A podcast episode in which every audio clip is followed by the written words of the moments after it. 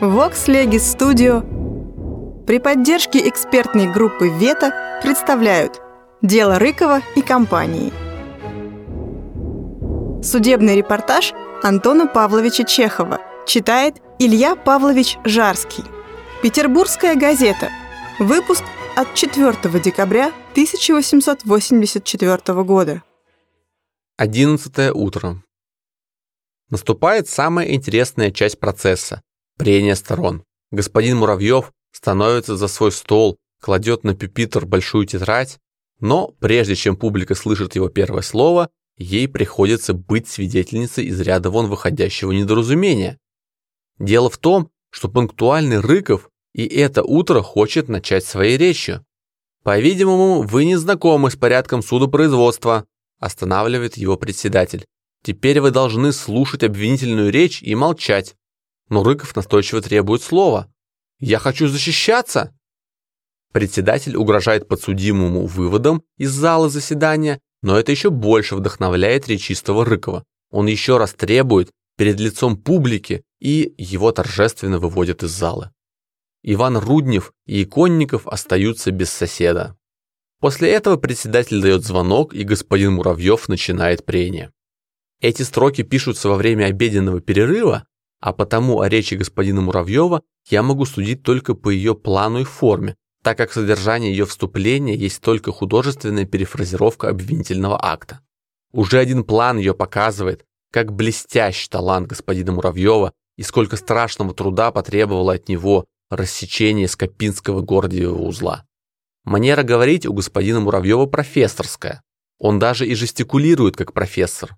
Лекция его начинается с истории предмета, История эта коротка, но слушатель узнает из нее все необходимое для освещения последующей сущности.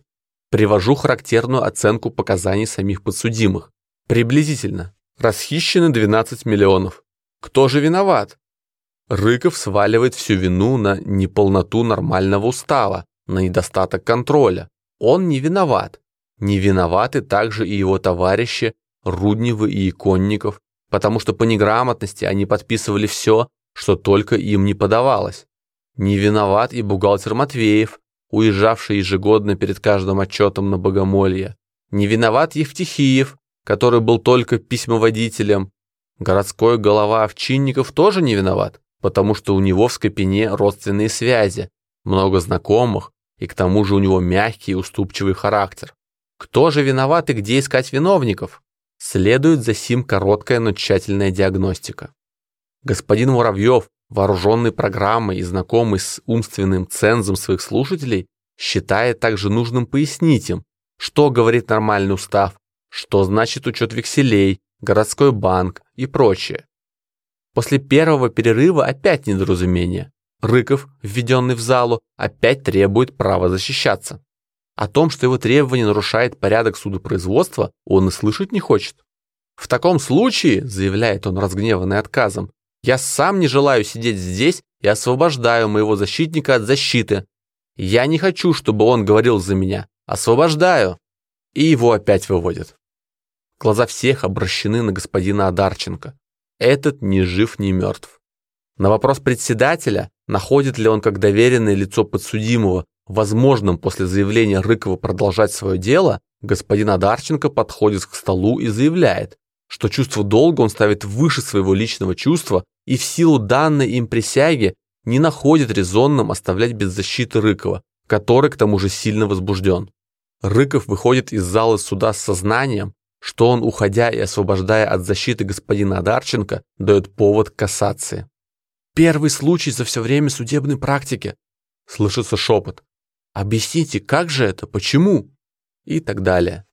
Очевидно, Рыкова подучил кто-то. Сам он своими плебейскими мозгами не мог додуматься до такой штуки. Господин Муравьев продолжает. Присяжные глядят в его сторону и слушают.